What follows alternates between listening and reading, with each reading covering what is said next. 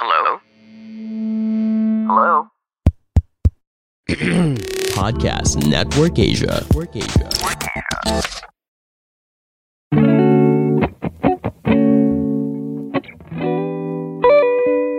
Welcome to Sabayan with Victor, mga kasabayan ng at ang ating guest ngayon ay tinatawag naming uh, sensei ni uh, actually si Nonong Balina na nagpasimula niya. Dahil marami siya naitulong talaga sa stand-up comedy scene. Isa siyang head writer ng uh, ABS-CBN. Sa mga hindi nakakaalam, yung ABS-CBN ay TV station noon. Ano? So doon ako unang-una nagsimula ng creative path ko after mag-resign sa bangko si Alex Calieja ang uh, nag-refer pero napanood na ako ni Sherwin nun sa Spicy Fingers. So yan, palakpakan natin, nasabi ko na eh. Sherwin Buenvenida. At ngayon may sarili siyang host yung uh, Cancer Culture Podcast. At uh, syempre pag-uusapan din natin yan. Pero pag-usapan muna natin ako, bro, kasi. Sige lang. Ano mo tayo? Podcast mo tayo, ikaw muna. Selfish ako eh.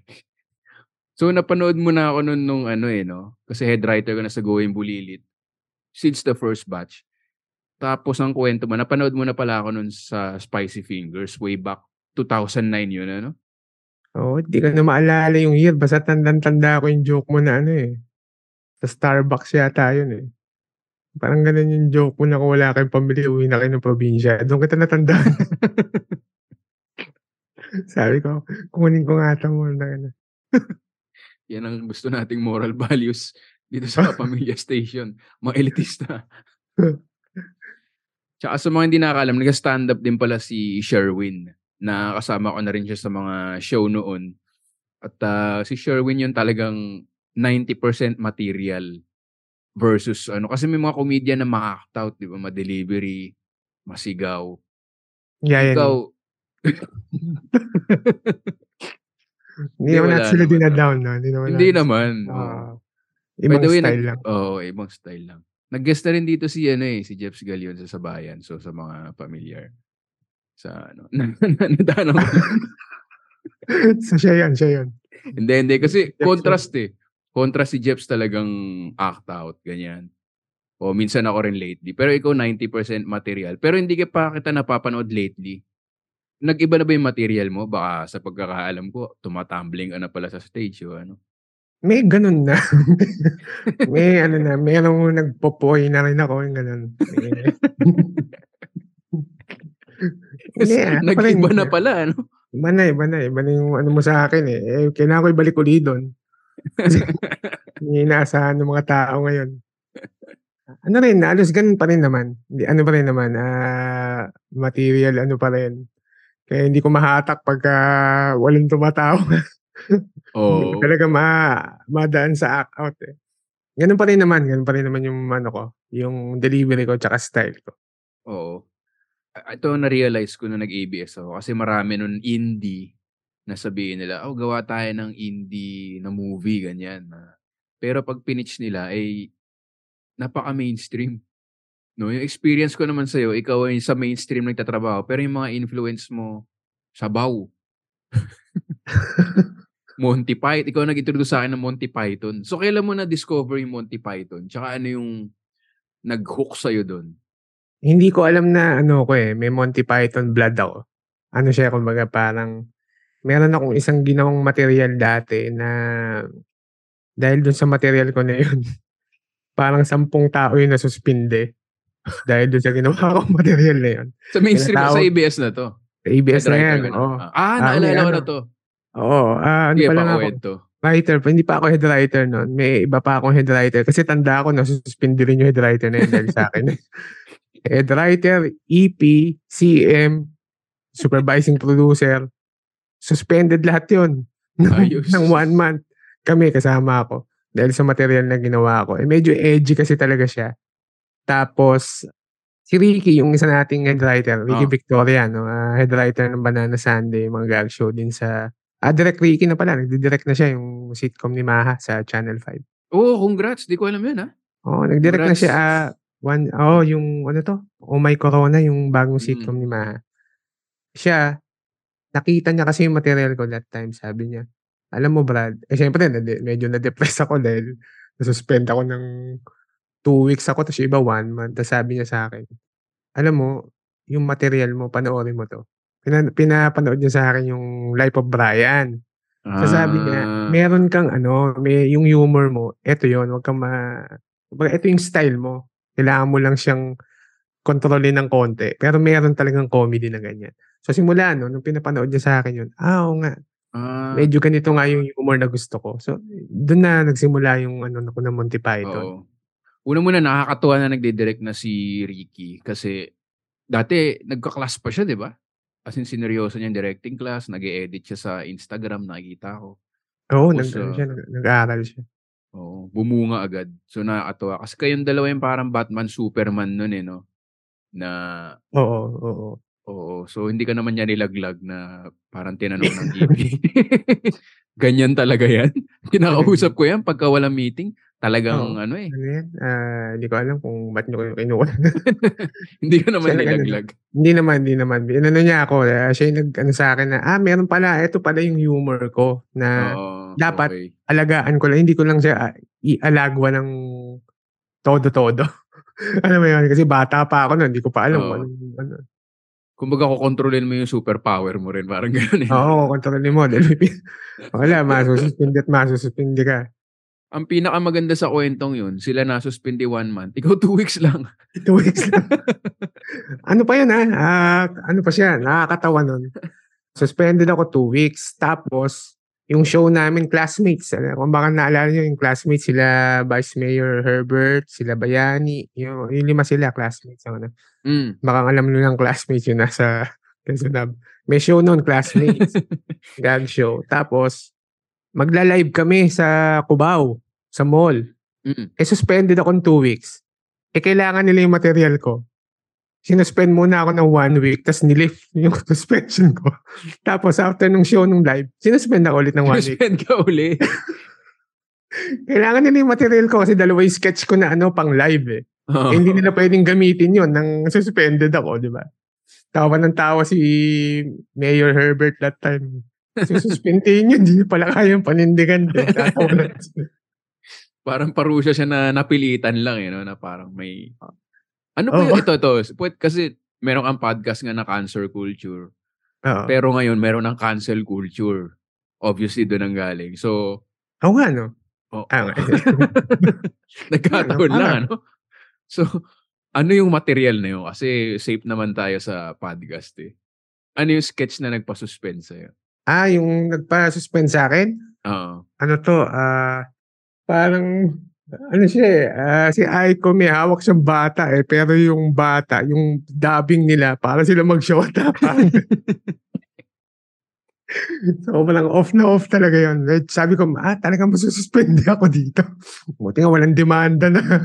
Dapat nga may demanda pa yun, tsaka may kaso pa dapat yun eh. Oo. May pagkaganon eh. Kasi di ba, yung Python, pag may baby, hindi off limit sa kanila yung Oo, ganong klaseng ano eh. Medyo ano sila. So, parang may ganon yun. Eh, ano siya, dub eh. Nakadub yung salita. Oo. Eh, sakto yung mga salita. So, yun. Eh, ano pa yun? MMK. Si Ma'am Charo pa ng movie. Yung inispoof na, ah, ano namin, dinab.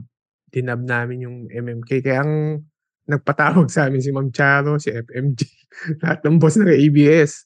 Nakalap kami doon. Oo. Yan, sinuspend kami ang mocha. So, hindi nakakatawa yung meeting na yun? Hindi, nakakatawa siguro ngayon.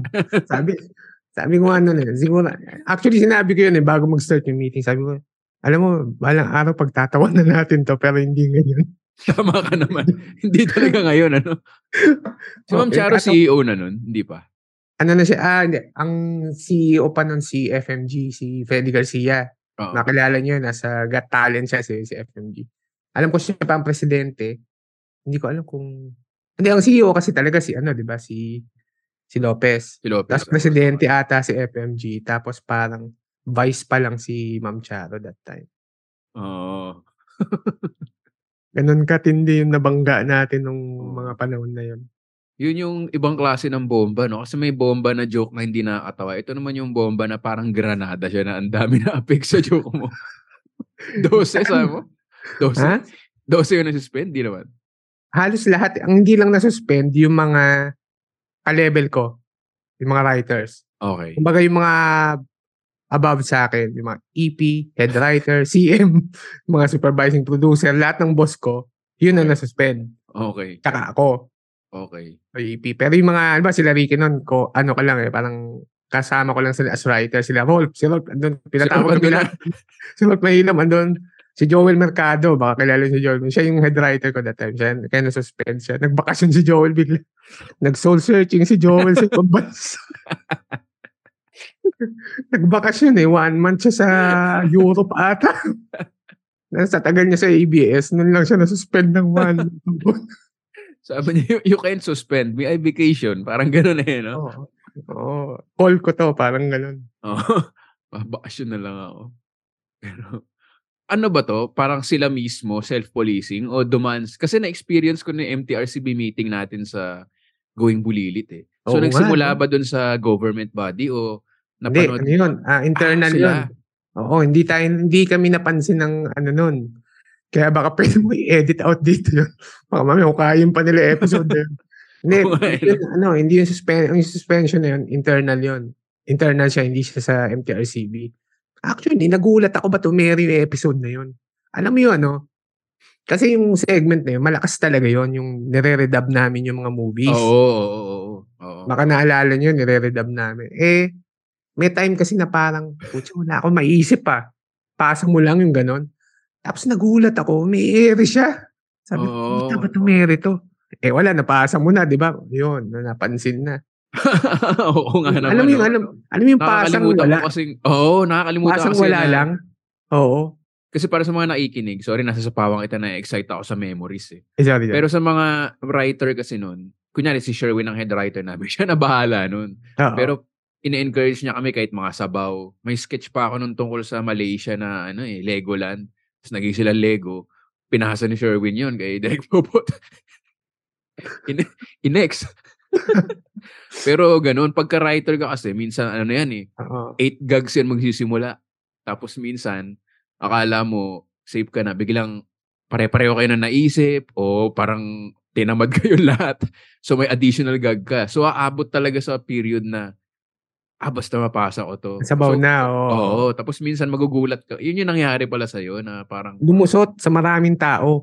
Yung Oo. parang, ah, yung censorship niya, lumusot sa madaming tao. oo. Kaya yung mga taong yun, nasagasaan lahat yun.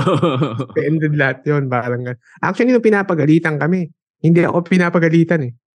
Kasi bata pa ako that time, sabi ni FMG. Oo. Hindi niya kasalanan yan. Kasalanan nyo lahat yan. Ang tatagal nyo na dito sa industry. Hindi ka naman na gano'n. Oo nga. so, unti-unti ka lumilipat na upuan, no?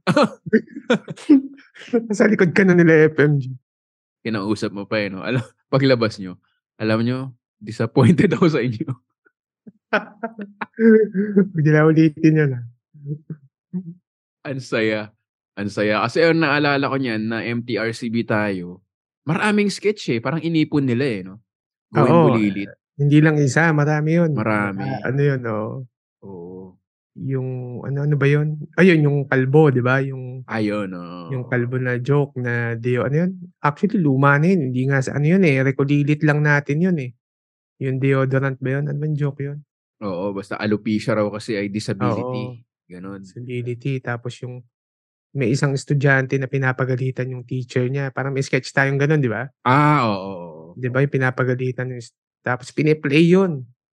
Pini, parang siyang, parang siyang Senate hearing na, di ba? Piniplay, piniplay lahat ng joke. Tapos binabasa nila, binabasa Oo. nila yung joke. Tapos seryoso sila. Kami, Oo. nagtatawanan kami. Kasi nga joke siya eh, di ba? Oo. Binabasa nila ng seryoso, mga abogado. Saya nun. Saya nun. Tayo nila parang- GB, di ba? Oo, tayo nila GB, ikaw. Alex, kompleto yun tayo. eh. Experience yun eh. Tapos ang maganda doon, meron kasi pagka gino-joke mo tungkol kunwari about cheating, sasabihin nila, bakit nyo pinopromote yung cheat? Parang ganun eh. So, Ah. hindi mo naman ma-explain na kaya nga namin gino-joke kasi hindi ito yung dapat gawin. Parang, wala. Oo. Hindi, hindi naman kami abogado. Oo. Meron siyang, ano eh, kumbaga parang pag ginawa mo, ang talagang, oh tama ka, ang gino-joke mo talaga, yung sitwasyon eh, na nakita nyo to, di ba dapat hindi ganito to, parang ganun eh. Kaya lang ang dating sa kanila, pinopromote mo nga yung ano, yung Yung gano'n, yung cheating, yung pagsigaw nung estudyante sa teacher, yung mga gano'ng klase. Baligtad Oo. yung ano, yung tawid nung ano, Oo. nung joke. Tapos para sa mga kanina hindi nakagets, yung dubbing ay talagang mukha ni Ma'am Charo yun tsaka bata. Ay, mukha ng artista sa TV, di ba? Ni Aiko. Oo, Ni si Aiko. Aiko yata yun eh. Tapos bata eh. Tapos mukha nila talaga, tapos dub, nakadub. Actually, marami akong ginawa nun eh. Yun lang talaga yung sumablay. Oo. Yun lang yung medyo sablay. Tapos sakto sa lip reading din yung syllables, ganun. Oo. Ano, ano talaga siya, sakto talaga yung boses. Talaga inaaral namin yun, dinidirect pa yun eh. Oo. Ng, sa audio mixing eh, nakadirect pa yun. So ang sinasabi mo, parang kitang parang kitang ilino-lawyer eh. Ano no? to ah? Pa, para kayo mag-move on dun ah. So ang sinasabi mo, hindi na dahan-dahan nagdodon sa akin kung bakit kayo nasuspend eh. Kasi parang Oo. kunyari, nanonood ka ng TV at lipat mo sa channel na yun. At Oo. hindi mo alam na gawin bulilit yun. Akala mo yun talaga yung scene. Akala mo yung sinasabi talaga. Oo. Ang ganda. Ang ganda ng joke. Ang ganda. ang ganda. Naiiba ko kasi parang ano ba isa kong movie na naiiba ko siya. Halimbawa yung ano, yung ang una kong ginawa niyan yung si Claudine Barreto tsaka si Vilma yung anak ano na? Anong movie nila yon yung anak ba yon or basta O- OFW si Vilma Mm. tapos anak niya si Claudine. Tapos nag-aaway sila, magdalay si Claudine eh. Eh, parang dinab ko siya as Darna. Hinahanap ni Claudine yung costume niya na Darna kay, kay Oo. Vilma. Parang ganun. Iba mo yung istorya, kaya maganda eh. Oh. Tapos sakto yung batuhan. Eh, bumilib sila, yun. Hindi nila alam, parang may papasa ka talagang, ano eh, patapon eh. Oo. Eh, yun ang umere. Wala.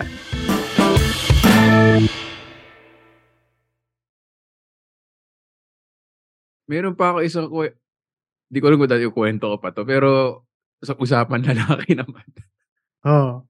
Naabutan ko rin yung usapan lalaki. Para siyang, sa mga listeners, para siyang boys night out ng 89.9. Pero tinivi mo. Di ba? Parang ganun. Oo. Marami rin tayong mga meeting Ano nun na, hindi naman marami, pero nasama na rin ako na parang, bakit Nag, ano ka doon, diba? Nagsulat ka din? Oo, nagsulat ako doon. Yun ang literal na cancel culture kasi naka-cancel yung show na yun eh. Ano to?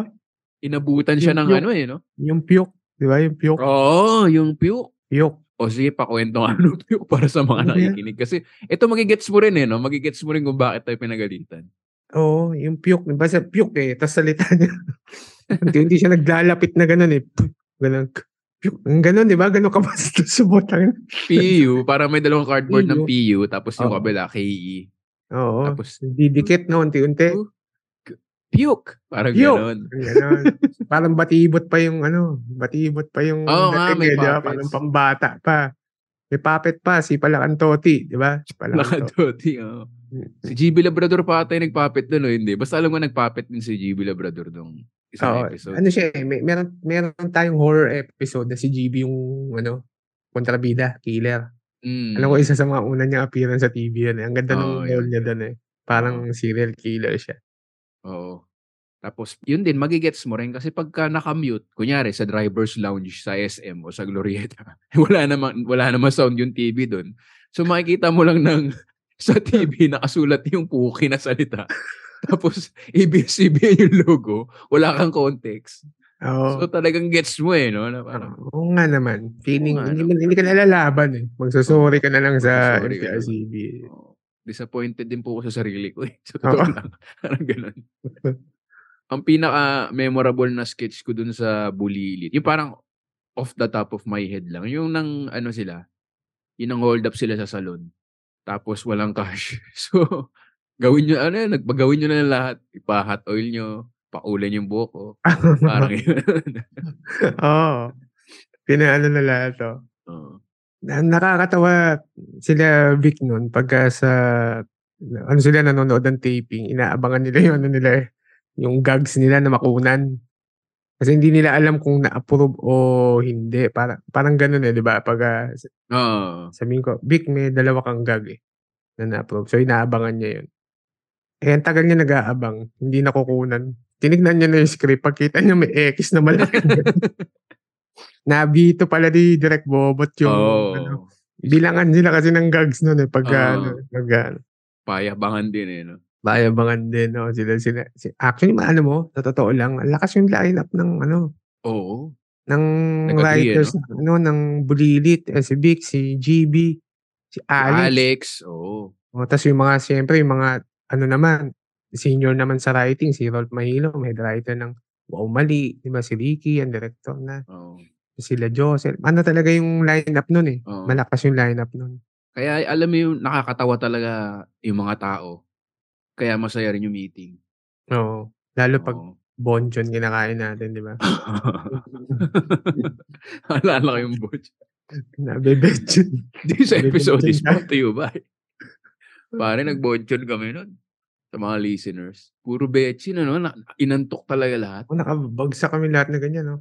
Oo. Tulala kami Ang lahat, hirap eh. mag-isip.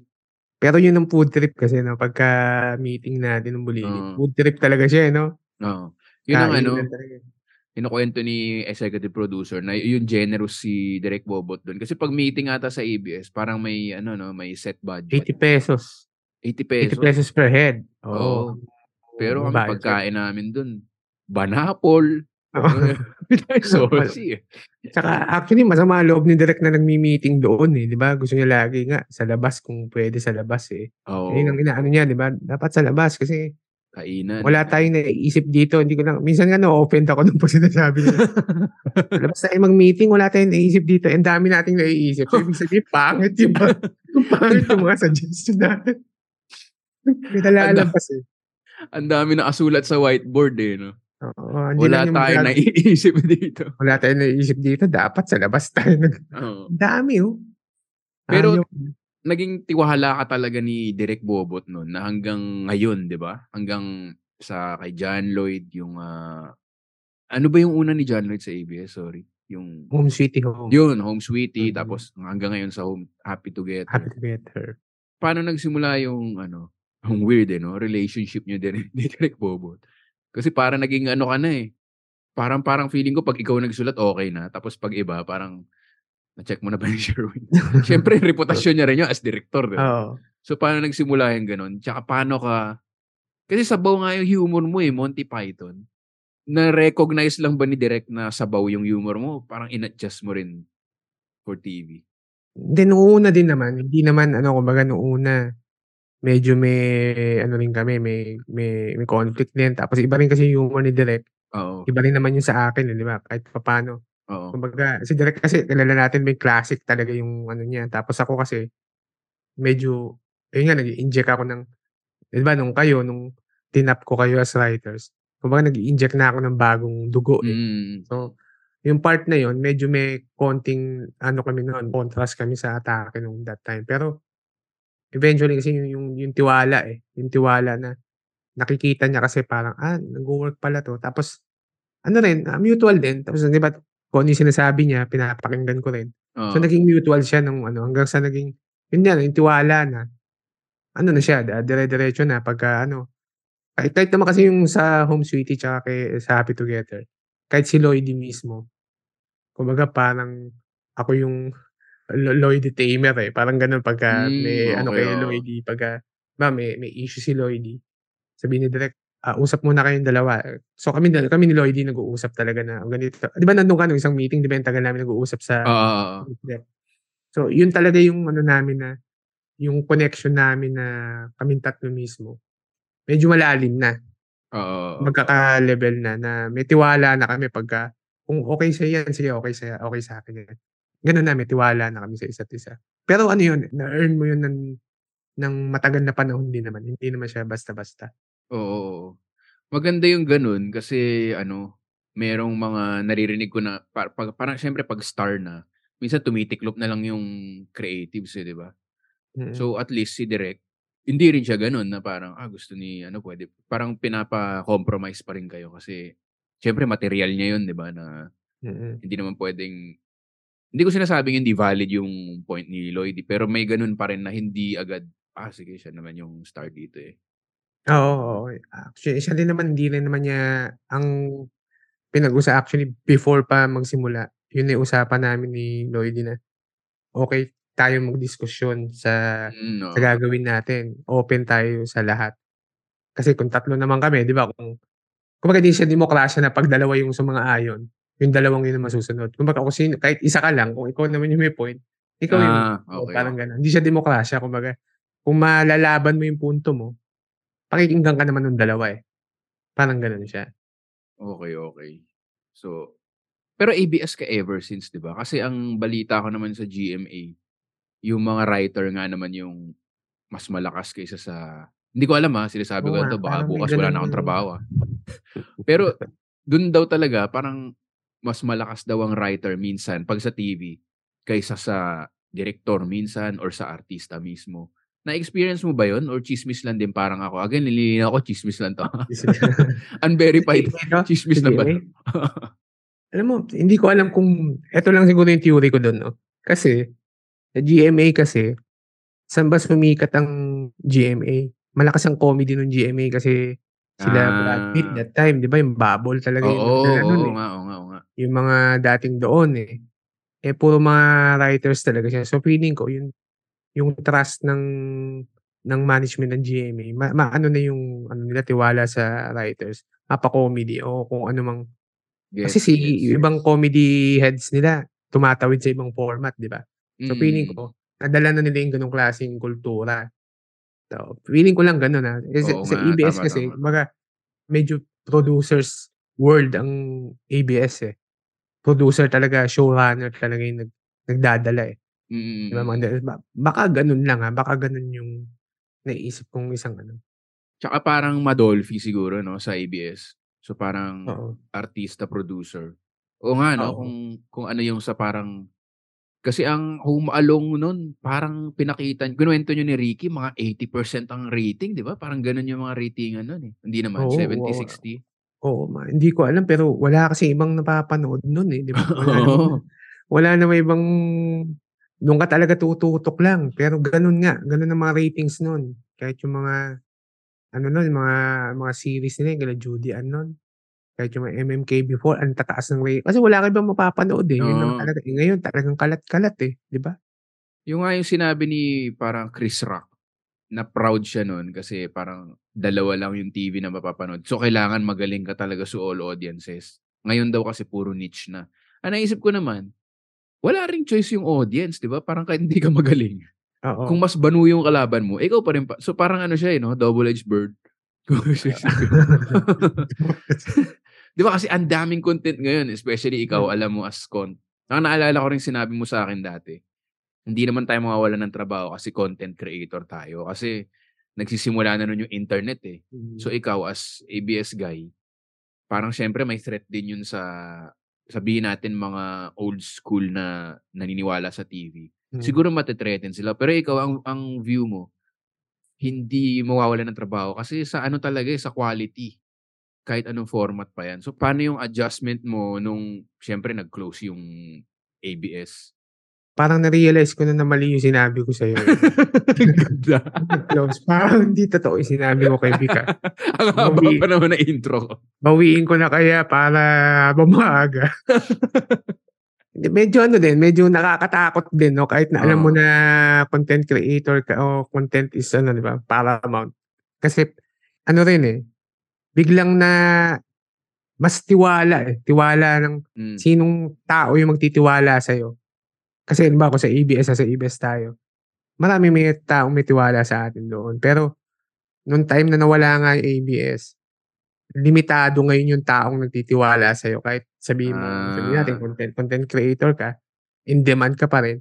Pero, ma- marami pa rin nagbigay ng trabaho. Lahat na nagtitiwala sa'yo. Kung pa, eh, si, si Morley, binigyan ako ng Mm, game mm, show. mm, Kilala natin si mm. Morley, di ba? Yung mga Oo. Got Talent, mga, ayun, The Whole Philippines. Kasi yan, si Derek Bobot. Kumbaga, kung sino na lang yung mga piling tao na nagtitiwala sa'yo, yun yung kukuha sa'yo eh. Oo. Kukuha sa'yo na pwede mong asahan.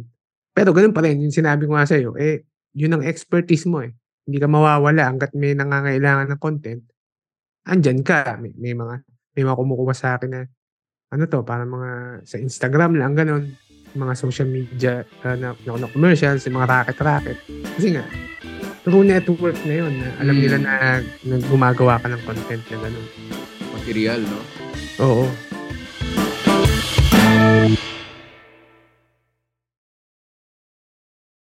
masasabi mo ba ngayon na with yung Happy Together and everything, eh, parang ano, nasa Zoe rin naman yung ABS na eh, no? Mm. Malayo pa rin ba yung nung merong ABS o parang na-survive naman o na natapatan naman? Sa tao, sa trabaho, sa Sa trabaho, kasi dati, kunwari ako, di ba, nasa Bulilit. Parang may show na, kunyari, magsusulat ako sa, nag-showtime pa ako, kinuha ko ni Alex, di ba, Mm. Calleja, and then, and then, yun nga, usapan lalaki, saan pa ba ako nag, ano nun, di ba? So, ganun pa rin ba yung network, na parang may underground network pa rin ako, kahit na Channel 5 ito, same, kumu- kinukuha pa rin ako at di pa rin ako nauubusan, o ramdam talaga yung ginawa ni Duterte. Parang ito yung may agenda. May agenda na ano yun, no, gagawing highlight. biglang puma, biglang ano yun, sumingaw eh. Sumingaw yung galit eh. Hindi, may ano pa rin, may network pa din ng mga, yun nga, yung mga network ng tao, pero sobrang laki ng void kasi Mm. na ang dami talaga nawala ng trabaho, ang dami talagang, kumbaga parang, dati may mga, hindi naman natin sila nilalait, pero may mga dati kasi may mga nagpo-float-float lang na, alam mo yun, kumbaga parang survival of the fittest talaga kung hindi ka well connected at hindi kilala na eto talaga yung expertise mo, hindi ka makakakuha ng trabaho ng ganun kabilis. Mm. Talagang malalaglag ka sa ano, makakalimutan ka, makakalimutan ka doon sa nangyari na two years na yon Oo. posible talagang makalimutan ka. At maraming gano'n na actually ngayon 'di ba parang dati nakakahugot pa ako ng writers, ngayon hindi na ako masyado makahugot ng writers sa 'di ba sa mga stand-up comedians hindi ako makahugot kasi nga wala nang show. Pero dati 'di ba nakakahugot pa tayo, Ah. mabilis. Oh, yun, yun. Ngayon parang gano'n. So naramdam mo na may void, meron siyang nawala. Eh, may blankong nawala. Mm. Pero eto magi parang parang Tridor GMA ano no, pero ganun kalakas na yung branding ng ABS kasi kung tumingin ka sa mga billboard or kasi yun yung winaway ko eh Mm. na parang puro ABS pa rin yung nakikita ko. So pag may nakita akong GMA, parang ah nice, good job. Kunyari si Gabi sa yung coffee billboard ganun. Oo. Pero kahit sina Bel, 'di ba? Bulilit dati si Bel. Oo, si Bel. Bel Marie. Ayun, ma- maganda rin pag-usapan yun, no, na naging talagang producer ng Stars yung Bulilit. Mm. Pero kahit si Bel, wala na yung mainstream ABS. Parang dahil no? endorsement, di ba? So, ganun kalakas yung branding ng ABS. Nagtataka lang ako ngayon kung saan ba siya napapanood. No, nagkakamot eh. yung GMA ngayon, no, kung marinig to. Pero, Hindi ganun kalakas yung branding eh. Alam mo, Victor Anastasio, Mamaya, last 20 minutes, puro pro GMA naman sa 20 minutes lang? Parang Parang one hour na tayo nag-uusap ng ano 40% eh. lang, 40% lang yung ano mo, pagmamahal mo. Hindi, pero ano, an, paano ba yun? Ang GMA naman din kasi, meron din sila na, hindi ko rin mapaliwanag kung, dati kasi madali dahil TFC, sinasabi nila, tuturo mo lang yung TFC eh. Ang Filipino channel kasi sa buong mundo, mas malakas siya talaga over GMA. eh. Over GMA, oo. 'Di ba? Kaya sinasabi nila nila si Willie mismo nang lumipat siya, nawala yung ano niya eh. Sa hindi na siya Oo, makapag-shoot, oo, siya oo, makapag, totoo. Oo, 'di ba? Hindi oo. siya makapag makapagpuno ng ticket eh. Tapos naalala ko to si si Ogie Alcacid. Sabi niya, ang lakas nung ano nung nung boy pick up, boy pick up sa Mm. Bubblegang, 'di ba? Si boy pick up. Pero nung ginawang movie, tama ba ginawa bang movie? Hindi siya pumapalo. Mm, Yung movie ano nila medyo hirap.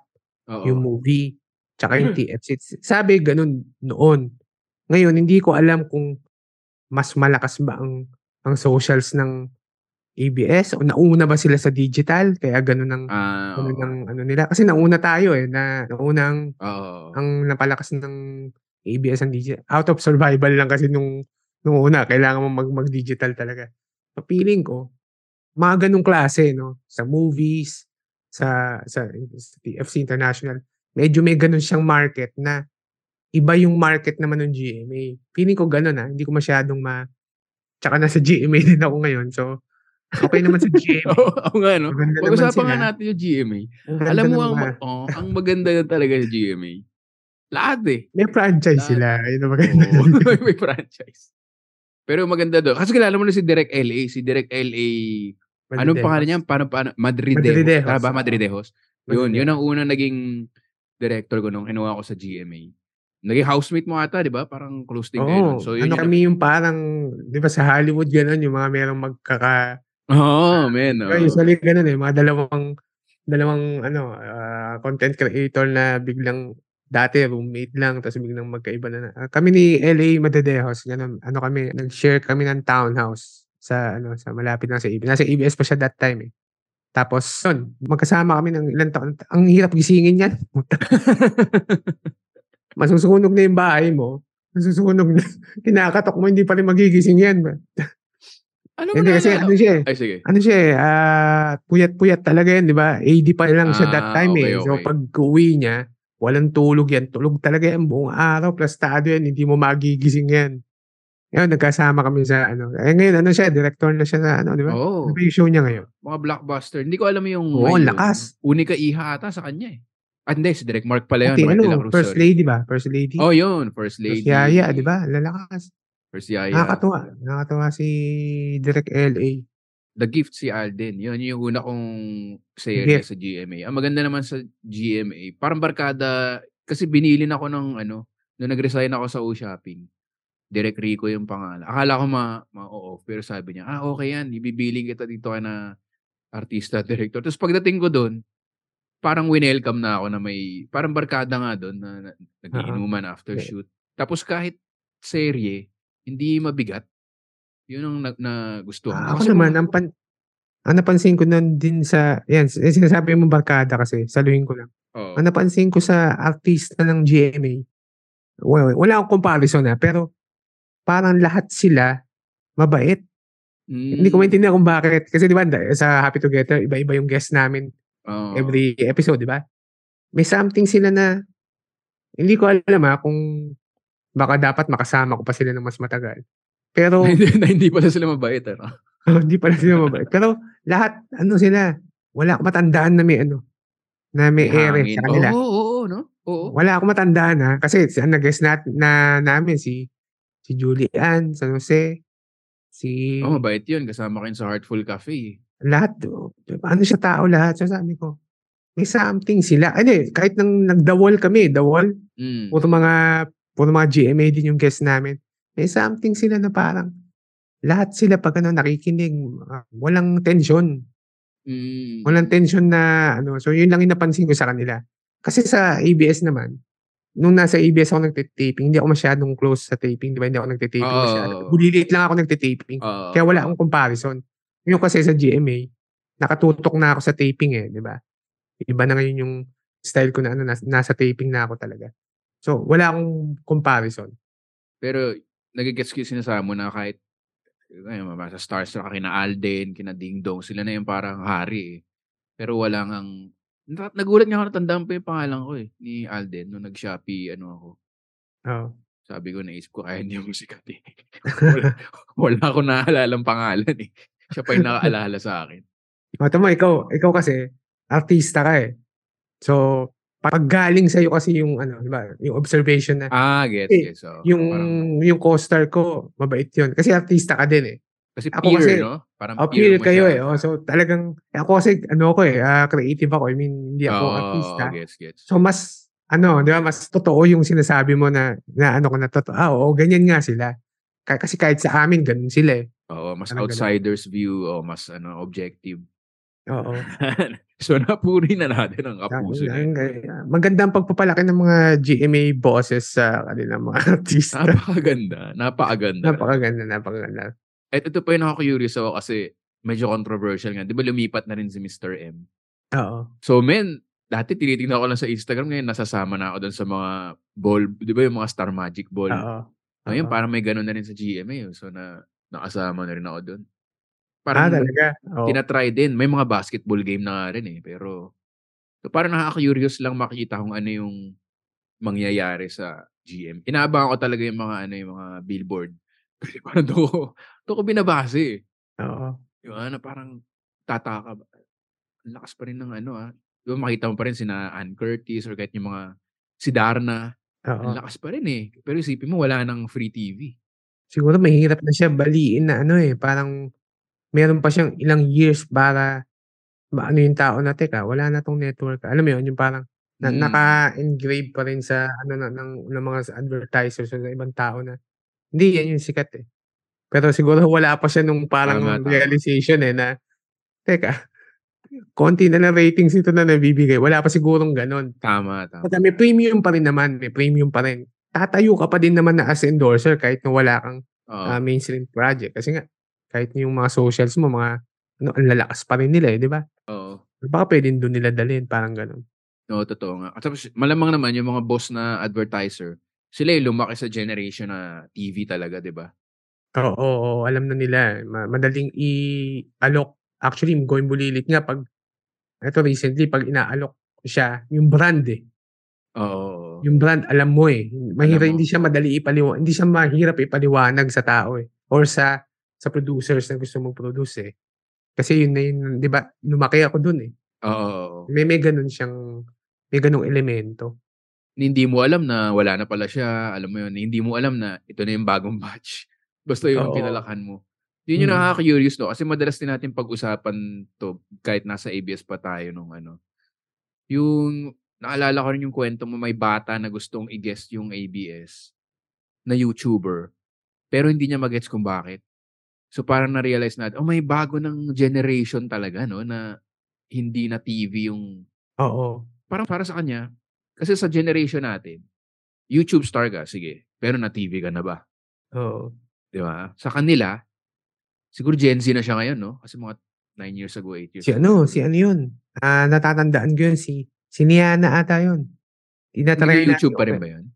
Si Niana, oo malakas yun si Niana Guerrero ba? Niana Ah, hindi hindi ko rin hindi ko rin alam, eh. Oo, pa parang inaalok natin kasi hindi interesado kaya nagulat tayo, 'di ba? Oo, 'di ba? Hindi ka interesado, eh, going bulilit 'to. Oo. pala, eto na simula na yun, eh, na hindi meron kaming mundo na namin 'no, hindi na namin Mm. kayo kailangan. Yun yung realization nun. Kaya ang maganda rin na na-enjoy ko as writer, nakikita mo yung pag-adapt din ng kumpanya.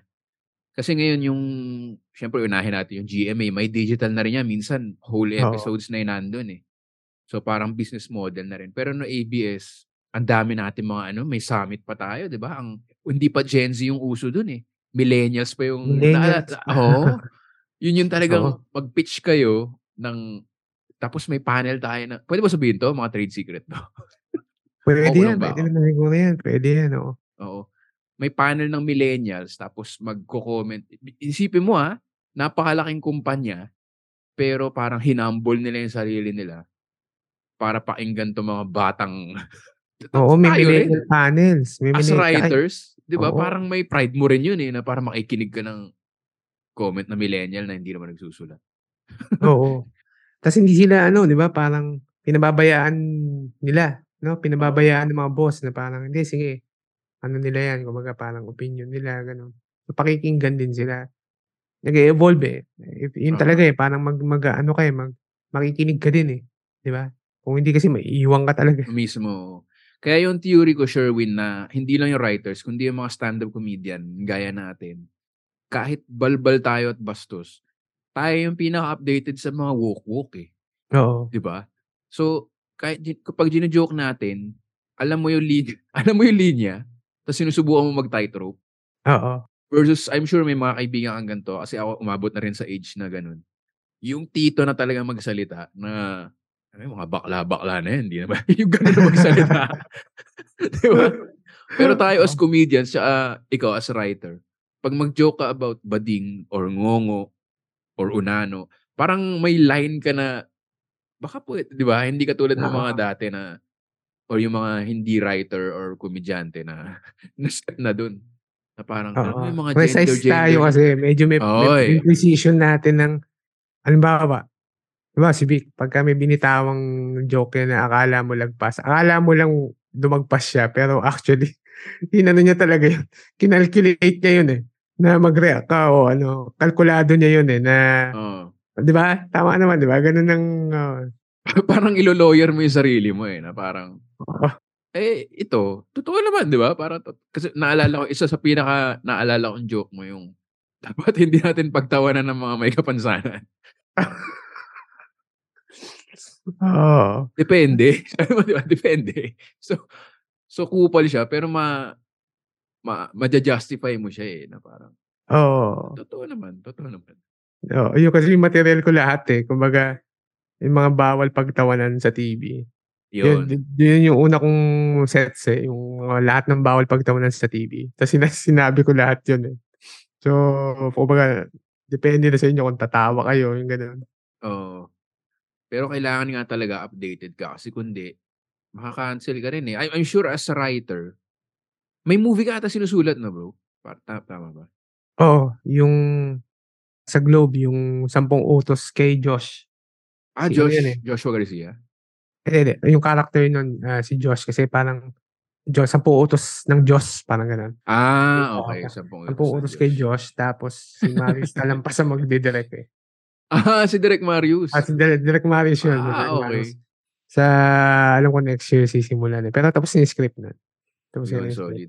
So medyo may pagkaganon yun, yung Ten Commandments. Ah, pa, parang ang sino, ang pinaka-idea niya eh, ay isa siyang swerting tao na nung minalas, sinisi yung Diyos.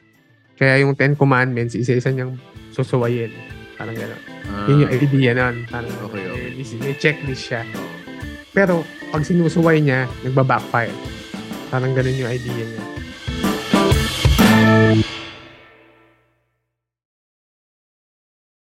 Si Direk Marius, parang, kaedad mo ba si Direk Marius, bro? Ma- ma- mal- Malamala?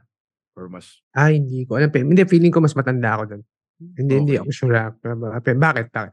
kasi kung magsusulat ka, hindi ka naman, yun nga, as comedian and siguro lalo na sa comedy writer. Kasi kung kunyari murder writer noong 70s, wala naman bawal, kay- parang bawal na yan, bawal na yung ano, bawal na sabihin chap-chap lady ngayon. Ah, Di ba? Kung murder writer ka or even drama writer, hindi, syempre may adjustment din, pero pinaka mag-aayos talaga yung comedy, no? So, sinasadya mo ba as a writer na kailangan kong panoorin tong bagong Netflix na to? Ano na ba yung mm, na-offend yung Gen Z? Ano na ba yung na-offend ng Gen X? May ganong ano ka rin ba? O, yung pagpopulis ng material kasi, medyo hindi ko masyado siyang na napagtutuunan ng pansin. Minsan nga, kumbaga parang hindi ko siya strength yun eh. Yung, ah, pag nagre-research ako ng material, may gagawin ako. More on feel eh. Halimbawa, kung gagawa ako ng sitcom, manonood ako ng sitcom na hindi traditional, more on feel eh. Para ma-feel ah, ko okay, yung, okay. yung flow, kung paano ko siya gagawin. Okay. Di ba yung parang, mas ganun eh. Pero kung yung sa censorship, ano eh, parang, ngayon kasi parang feeling ko, nag, yung side nung, yung mga tao, nag-side na siya sa ano eh, sa matapang eh. Pag na-offend ka, ikaw na yung kukuyugin eh. Di ba? May Ah, pagkaganon na ngayon eh, di ba? Pagka nakaka-offend yan. Gago, ba't ka ma-offend? Parang, ba't sino ka ba para ma-offend? Medyo nag, nag-switch siya ng side eh. Nag-switch na, gets, Oo, gets. feeling ko may ganun. So, habang mas ma, ano ka, mas matapang ka ngayon, mas parang feeling ko mas marami kang kakampi. Kasi marami ring pumapalag na ngayon eh, di ba? Maraming Mm. pumapalag na eh. Oo. Sa bagay, may counter. Parang ano no, yung mga tao, ito theory ko naman, gusto talaga nilang sila yung may alam na hindi alam ng iba. Parang ganun eh, di ba? Parang feeling mo superior ka as audience. Mm-mm. Na kunyari, ah, ang daming ganitong joke ah. Hindi nyo ba alam nakaka-offend yan? Parang ganun ka. Eh ngayon, sa dami nila ngayon, doon naman sa other side yung mga tao na, ah, hindi mo ba alam na hindi na cool ma-offend? So parang Oo. nagsiself-police din eh, no? Oo. So, oo. ah, Nakaka-excite yung movie nyo ni ano, Direk Marius kung ganun yung pagkasulat mo. Oo, medyo really, ano yun, religious na ano. Na, ewan ko. Oo nga, no? religious talaga siya. Nako. Ah, Religious ano siya. ah basta ganun, parang ano ba, may isang eksena kami na susuway niya yung commandment about ano, yung sasamba ka sa ibang Diyos, parang ganun. Mm. Di ba dapat isa lang ang Diyos na sambahin mo. So naghanap sila ng kulto. naghanap sila ng kulto, nasasamba sila. Tapos parang ang may orgy pa sa umpisa yun eh. Pinlano pa nila, o dapat one seat apart tayo. Parang ganun, magrupo sila. eh. Tapos nung mag-orgy na sila, initiation siya, eh nasa underground sila, may mga kandila. Nataabig nila, nagkasunog. Tapos natakot lahat. Parang ganun, nagdasal ng Our Father. Na-convert nila lahat sa Kristyanismo yung kulto. Ganda. mga ganun dyan, mga ganun klaseng comedy na ewan ko ba. Ah, tingnan natin. Oo, ganda. natin. Tsaka ang tapang niyan kasi siyempre sa Pilipinas natakel na yung sabihin natin about politiko, ganyan, di ba? May mga nagtapang na doon eh, mga OTJ. Mm-mm. Sa GMA, malakas magtapang yan sa ano, My Husband's Lover, mga ganun, mga tabu na ganun. Pero Oo. religious, nako, napakadelikado yun sa. Kasi ano siya eh, ang pinaka sa inyo, sa inyo yan. iba-iba yung kalaban mo dito eh. Ano na eh, no? Oo eh. creator yung kalaban mo. Hindi, ang ano ko doon kasi, meron kasi akong isang napanood na pare na nagsalita. Isang series eh. Sabi niya parang, di ba ang tao yung pag may ginawa ka, rewards and punishment eh. Oo. Di ba? Kaya mo hindi gagawin yan kasi may punishment yan. O kaya mo gagawin yan kasi may reward yan. Di ba? Hindi siya about consequences. Yun yung pelikula eh. About consequences. Halimbawa, Oh, ganda, ganda. Maputo lang kita, men, ha? Personal, personal philosophy ko yan, eh. Ayun, oh, dalawa Kasi na parang- tayo. Oo, kasi di ba parang, ano Oo. ba to tama o mali? Hindi naman yun dapat yung tinatanong, eh. Parang isipin mo, ano ba yung consequence nito? Tama. Oo. So, di, di ba, y- y- yun, na, yun yan eh. Kumunek sa akin yun. Ah, Di ba? Yung parang, halimbawa, may pinatay kang tao, hindi ka nahuli, wala kang punishment. Di ba? Wala kang Oo. punishment. Napatay mo siya, nakalusot ka eh. Kaya lang, may pamilya yun eh. Di ba? May pamilya yun. Iwan niya yung pamilya niya. Yun. Yun Yun yung consequences na hindi siya nawawala. Oo. Yung punishment kasi at reward, pwedeng makalusot. Pero yung Ganda, consequence, ganda. hindi. Yun kasi yun, about Ten Commandments, sa pag may ginawa kang ganito, hindi siya reward and punishment, about the consequences na pag may ginawa ka, eto yung mangyayari. Parang ganun yung lalim nun. Ganda. Kaya handa ako siyang ilaban kahit sa kahit sa ang simbahan natin ilalaban yung Oo. konsepto nun. Yan ang sinasabi ni Sherwin. Nakala mo lumagpas siya. Pero hindi. Matalino mga komedyante. eh. Anong kala nyo? Di ba? Kasi may, may laban.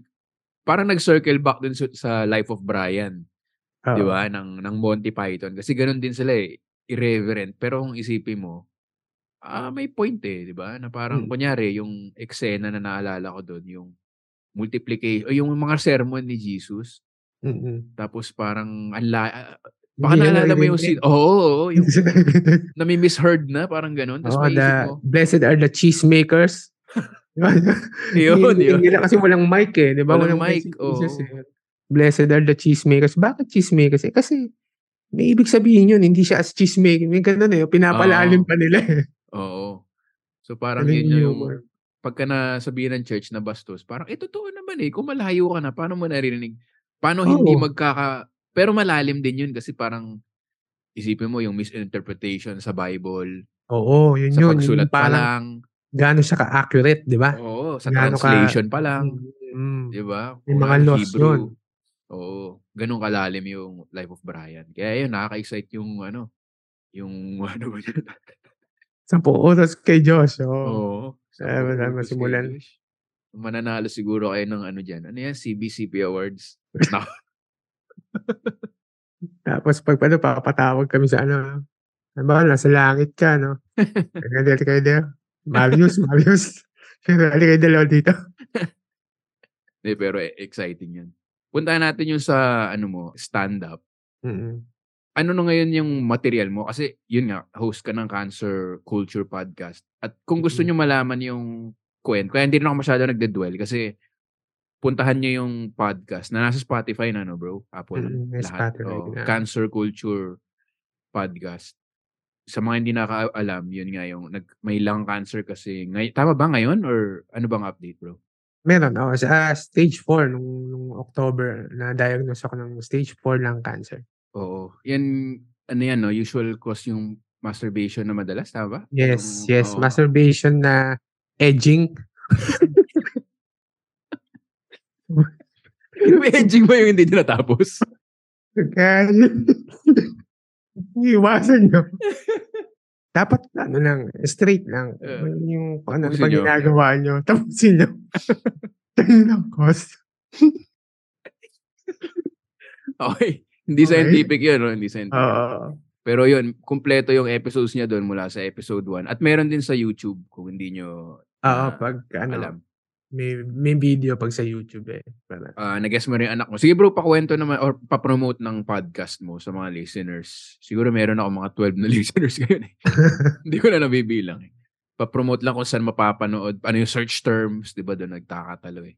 Oh, ano lang, ah, Cancer Culture Podcast. May Sherwin Benvenida para mas madali. So Spotify lang siya tapos sa YouTube no. Dalawa lang usually pag ano, inuuna ko muna yung yung ano, yung yung podcast mismo sa Spotify para iba kasi ang Spotify ang podcast no, yung retention niya. Oo. Tinatapos talaga eh, no? Oo, men. Oo, iba. So doon ako natutuwa eh. Pag sa YouTube Oo. kasi medyo medyo ano yung mga tao eh, parang may ADHD. ADHD. Two minutes lang papanoorin. Pero meron pa rin namang ano, so yun yung video sa YouTube. Ca- Cancer Culture Podcast din sa YouTube. Tapos sa Facebook kasi, doon lang ako nag-update. May Facebook page lang ako. Doon ako mini-message ng mga yung iba, mga cancer survivors, nagtatanong. Yun yung mas ano namin, doon kami parang may community na oo, nagtatanong sa akin sila kung ano yung mga pwedeng gawin, parang gano'n. Pero cancer survivor na sila. Anong tinatanong nila sila na pa- kung ano pwedeng gawin? Ah, hindi. Ang technically kasi, ang once na na-diagnose ka ng cancer, since Okay. day one, cancer survivor ang tawag sa'yo. Ah, okay, okay. Okay so, naman. yun ang pinaka parang mas anong tawag ah, instead of cancer patients or cancer ano ba Ah, yung okay, okay. So, mas ano siya, cancer survivor. Kahit na meron ka pa or Okay, okay. ano, or gumaling ka na, yun yung pinaka parang umbrella na tawag. Oo, tapos ang pinopromote mo sa podcast is yung ano no, yung awareness nga Oo. ng kasi kunyari ako mismo parang meron akong libre na executive checkup, hindi ko naman ginagamit. So ako ba yung pinatatamaan mo? Joke lang. ikaw yun. ikaw yung nang, na sinasayang mo yung oportunidad na ang mahal pa naman ng executive checkup. Hindi, pero yung kasi, eto, nakaraan ng November yung Lung Cancer Awareness Month eh. Yun yung Mm. hinabol ko talaga eh. Na isa sa importante talaga yung early detection ng sakit. Kaya nga, Mm. sinasabi ko sa ibang episodes ko na ako kasi na-diagnose ako ng stage 4 kasi yung sintomas niya lumalabas lang pag ah, late na eh, di ba? Mm. late stage na or advanced stage na or metastatic na, yung kumalat na. Doon lang siya may sintomas. Pero pagka early pa lang siya, wala siyang sintomas. So yun yung dapat mong maagapan ng ah, cancer screening, no? Pag sa lung cancer kasi sa sa lung center may early screening yan eh. Pwede kang Mm. tumawag sa hotline nila. Tapos alam ko libre naman yan eh. CT, CT scan lang ata yan eh. So doon madedetect ka. Kumbaga parang ang ang mga risk ng mga ganyan, halimbawa, sabihin mo, smoker ka, pero nag-stop ka na ng 15 years, ha- Mm, high risk ka pa ah, din. Okay, Oo. okay. Tapos pagka yung lahi nyo, mayroong mga may cancer, high risk ka. Tapos pag smoker ka mismo, high risk ka din sa, sa ano. So yun yung mga, kumbaga red flag, na pag may mga ganun ka, mas maganda kung magpa-screening ka na. So yung Ay, screening na yun ay ka. nag-edging ka na. Ganun. yung mga edgers dyan. Importante, mga edgers. So, yung mga edgers. So y- li- libre yun sa ano. Tapos ang ano dito, hindi ka naman nag di ba bro? So sa genetic talaga siya sa, la- sa lahi Oo. nyo meron talaga. Oo, meron. Ang yun ang pinaka ano sa akin, ang pinaka ano talaga yung genetics kasi sa lahi ko parang tatlo or Mm. dalawa yung may cancer. Kasabay ko nga ngayon eh. So, doon talaga. Hindi naman ako nagyoyosi, kilala niyo naman ako. Oo. So yun kung kung meron pa kayong meron ding mga artista na yun nga specifically 'di ba lung cancer survivor na guest mo na rin sa podcast mo. Oo, si si Tito Pip, Tirso. Cruz.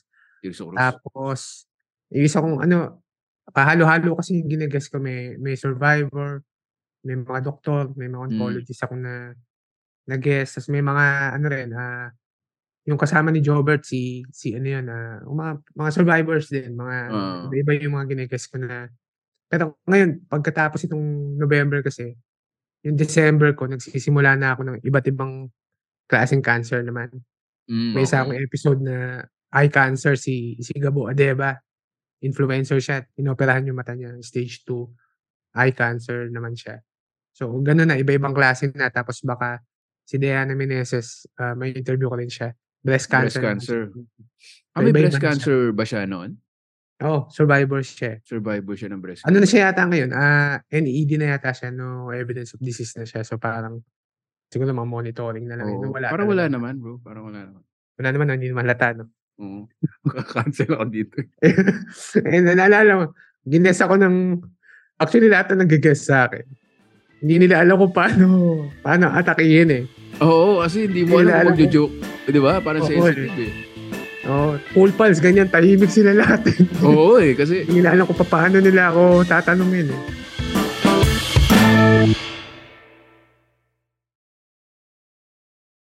So, pa, gino-joke mo ba siya sa stand-up? O paano mo siya tinatrato? Na parang naging mas sensitive ka ba? Ah, Actually, hindi pa ako sumasalang ulit. Dapat Okay, sasalang okay. ako nung, nung, nung fundraiser. Pero ano kasi, medyo malakas pa yung yung sa ano ko noon eh, nag, nag-steroids ako. So, malakas pa yung hilo ko that time. Hindi ako makaalis ng gabi. Nagpadala lang ako ng mga mga jokes, ano lang, message pero may mga jokes, jokes lang. Pag- okay, okay. Pero may mga ano na ako, may mga feeling ko one of these days siguro mag, mag sasalang na ako ulit.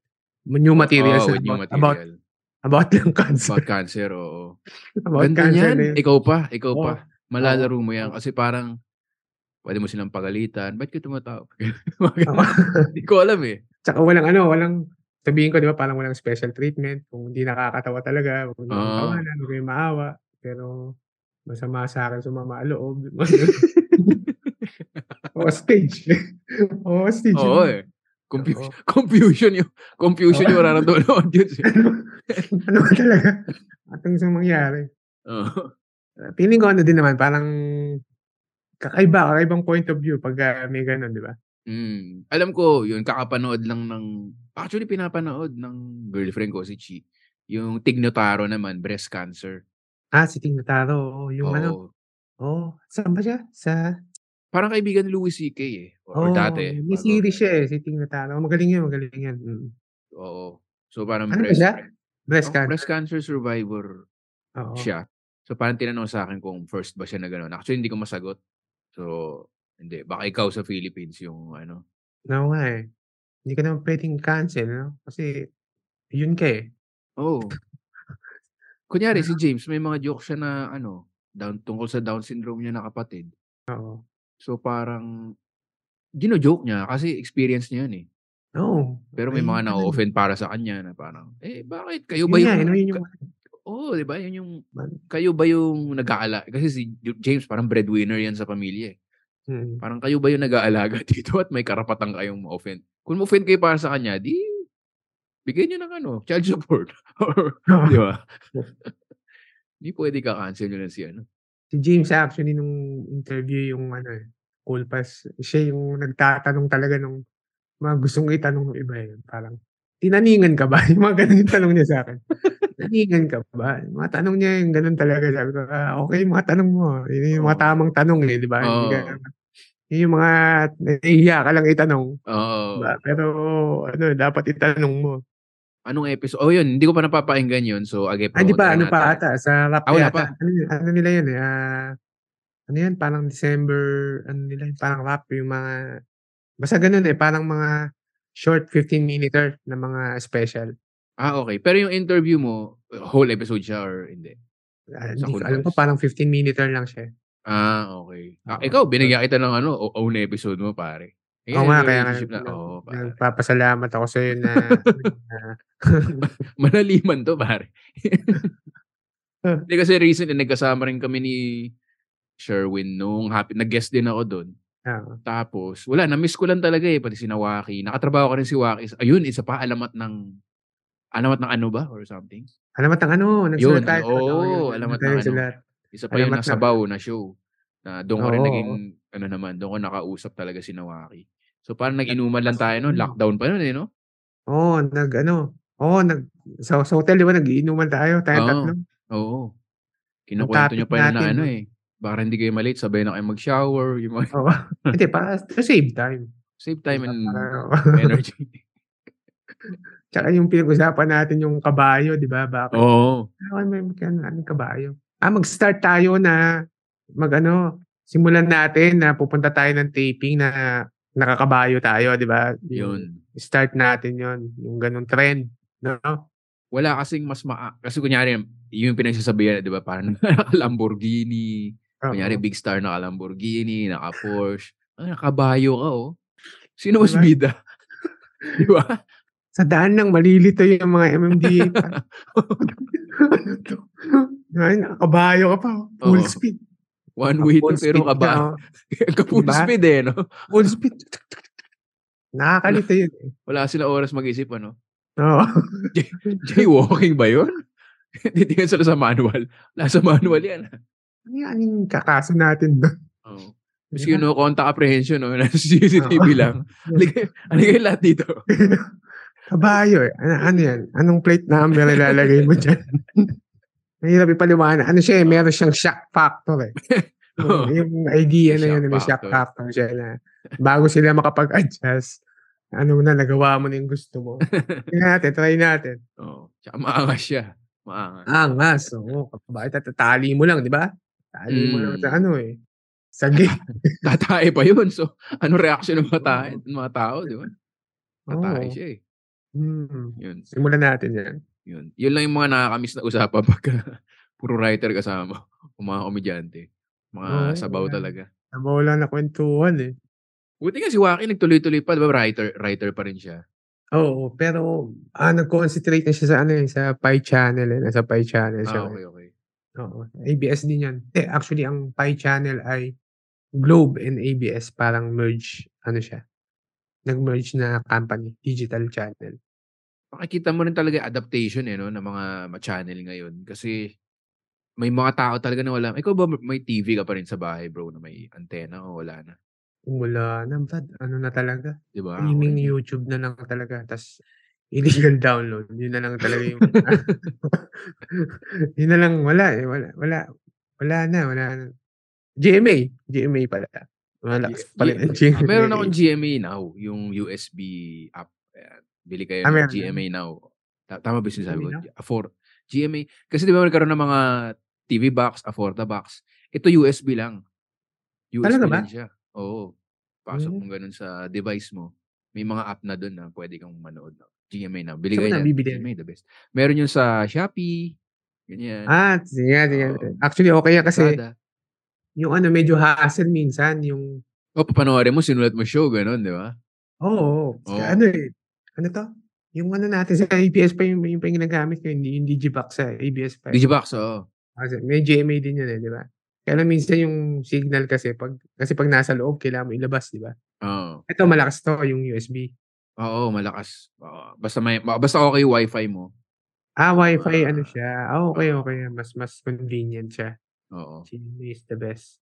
Actually, naka-box pa. Hindi ko pa hindi ko masagot. Pero meron ako. Pero meron ako. Pero Hindi pa meron ako. natatry? Oh, di, kasi wala, wala ko show ngayon eh. So, Ah.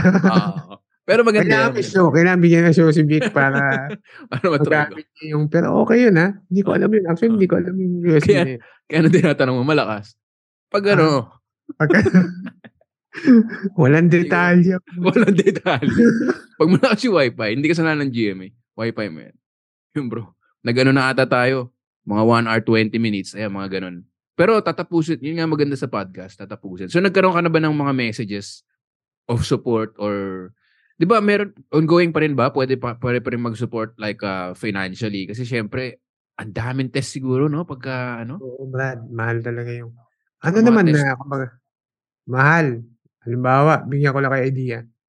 Yung oral chemotherapy ko, ang market price niya nasa 300,000 naman. Uy, grabe Oras. ganun pala. Pero, parang meron siyang, dis, ano siya, eh, discounted siya. So, parang mga nasa 90, 90 a month na lang. Pero malaking dent pa rin siya. 90 a month siya eh. 90 a month. Tapos Pero ano malaking siya, discount ah, yun ha. Anong anong discount to? 50% discount siya eh, sa, Shopee ba to? oo, sa, sa PWD. Hindi, may mga ano eh, may mga discount siya na, hindi ko alam ang tawag doon eh. Basta parang meron siyang discount na 60%. Okay, So, okay. Kaya lang, Pero a month yun, tas isang test pa lang yan, no? Ano hindi, tsaka taon mo siya iti-take. Oo. hanggang gumagana siya. Iti-take mo siya. So, yun yung medyo mabigat, no? Pero, eh, ganun talaga. ganun talaga. Kasi mamatay ka. So, ta- ka, ano mo talaga, gagastosan mo talaga. Pero dinidetail mo naman sa mga podcast mo, di ba? Kunyari, gusto nilang ano, magbigay ng Mhm. financial alam mo yun, Gcash. Actually, medyo Kaya nag-Gcash mo, 90,000 eh. No? huminto na ako ngayon kasi medyo nahiya na din ako. Ah, okay, kasi, okay. ah, ano, ah, marami kasing nagme-message din sa akin ng mga survivors na gusto kong tulungan sa totoo lang. Mm. Yun nga, meron ako isang episode na bata, 8 years old siya. Kasabay ko siya sa MRI. May brain tumor siya. So, siya yung isa sa gusto kong tutukan na tulungan, no? Kasi malapit na yung operation niya. Baka may ayusin kaming fundraiser para sa amin. Okay. Kung muna sa amin, no? Pero actually, gusto namin siyang tulungan ni Raquel dahil ano na yung bata eh. Parehas kami may brain tumor. Yung kanya kasi malaki na masyado. Kaya yung movements niya, pati yung mga kumbaga yung cognitive niya, lahat ng ano niya, sobrang ano na kawawa yung bata. Mm. Hindi na siya nakakalunok. So, may ano na siya, may, may tube na siya sa... May tube na. So, yun yung, siya yung isa sa susubukan namin tulungan. Kasi, Kumbaga, Ah, parang- Okay, okay. dami namang problema sa ano, mahal talaga ang treatment ng cancer. Meron, pero mahal, tsaka hindi mo alam kung sa katatakbo. So, yun yung gusto ko sanang tutukan ngayon. Sila yung baka... Oo, buti nag, parang nag-open up ka na rin sa ibang type ng cancer. Mm. No, hindi ka naging clickish. Actually, nung una, sabi ko, breast cancer ka, lung cancer ako. may, can may ganun nung una eh, parang kasi hindi, hindi mo maintindihan. Hindi Mm. mo siya maintindihan pa parang ano yung pinagdadaanan nito. Hindi ka masyado makarelate eh. Kaya yung ano, yung whole month ng November, puro lang cancer survivors Mm. lang muna eh. Tsaka magja-jump ako ngayon. Kasi iba, iba eh. Lalo pagka, halimbawa yung mga liquid cancer, no? Yung mga hindi solid tumor, di ba? Yung mga leukemia, yung mga ganun. Hindi ko siya Mm. masyado naintindihan pa eh. Ako, ang kabisado ko lang yung solid, solid cancer na ano. So, hindi pa ako makapagsalita sa kanya. Oo. Hindi pa, wala pa yung kahit pa paano expertise, kumbaga. Oo. Hindi ko pa siya kabisado. Mm. May suggestion lang ako pag wala pa naisip na title ng fundraiser. Mm. Sherwin Bulilit. Ano? Tapos yung N mo may ganun din. Sherwin Bulilit. X yun, X. X yun. X yun. X yun. Try natin eh. Sabihin ko kay Direct Bobot para direct eh, hindi na suggest si Vic. Ayun, pero syempre hindi parang pandemic tong situation so situation na to eh. Yung parang ang hirap sabihin na ang magandang ng 'di ba? Parang ang hirap sabihin. Pero yun nga, at least lumawak yung connection mo, may may natutulungan ka na rin na iba, hindi lang yung yun yung tumama talaga kasi first episode pala ng podcast. Maano ka na eh, ma- marami ka ng umara kausap ko yung mga listeners ah. Marami ka na marirealize na hindi mo alam before. Like, kunyari, yung wala palang symptoms or yung hindi mo kakayanin mag-isa. Di ba? So, maraming tumulong sa'yo and then maraming nakipagkulitan. Tapos ngayon, hindi ka na clickish sa lang cancer.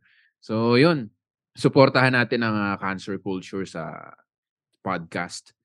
At ah, ano pa ba? Yun lang, no? Kailan ang balik mo sa stand-up? May stand-up ka ba soon na pwedeng i-promote or wala pang sked? Wala pa eh, wala pa eh. Pero malapit na yan.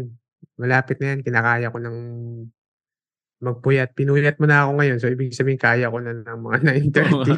Sorry ah. Kasi Ano oras- na, ano, Ano oras ba dapat bedtime mo? Alas 9. Eh, hindi, hindi. Okay lang ako dyan. okay lang ako dyan. Hindi, ano lang. Malapit na rin kasi excited na rin ako na sumalang ulit eh. Actually, nung, nung ang fundraiser, gusto ko talaga sumalang na that time. Kaya lang, Mm.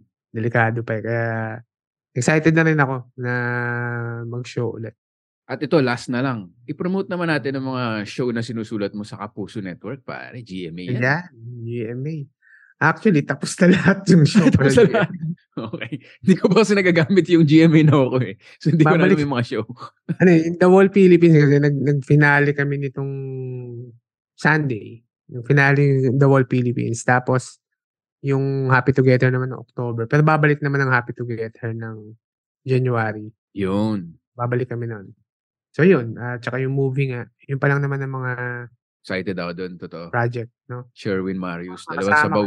Dalawang sabaw sa mundo yun eh. ano makasama ka doon, Vic? Barkada mo ba si, ano, si Marius? Ah, oh, kinuha na rin ako nun sa ano eh, Fita. Marami na rin, Fita Orocan. Oo, oh, nagka-casting pa lang naman eh. Alam ko nandun na sila, ano, eh, sila James, sila Red. Alam ko nandun eh. Alam pa, alam ko parang kayo kayo din yun. Sana makasama tayo lahat. Kayang-kaya ng GMA yan.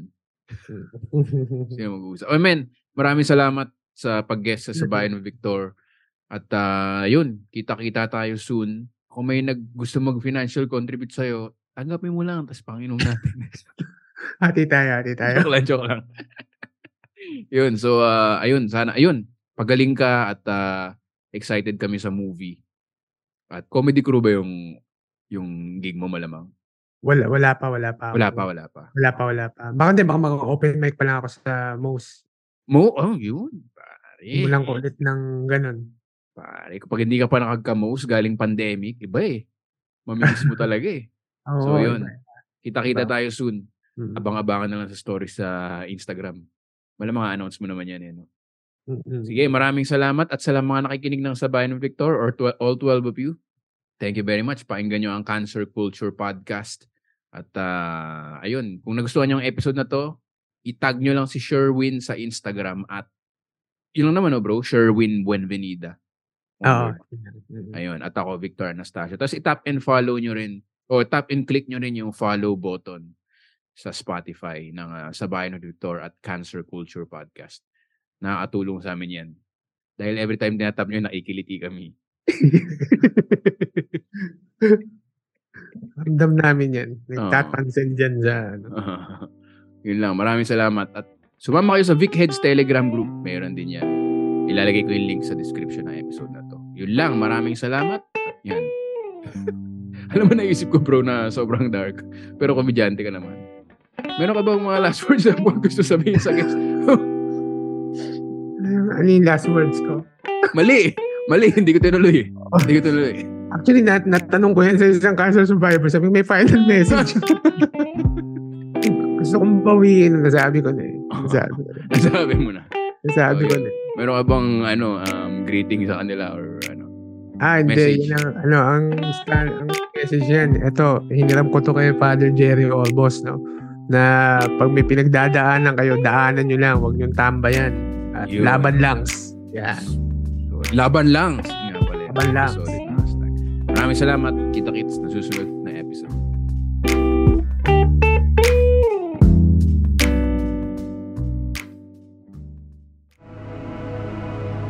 The views and opinions expressed by the podcast creators, hosts, and guests do not necessarily reflect the official policy and position of Podcast Network Asia, the hosts of the program, or other programs of the network. Any content provided by the people on the podcast are of their own opinion and are not intended to malign any religion, ethnic group, club, organization, company, individual, or anyone or anything.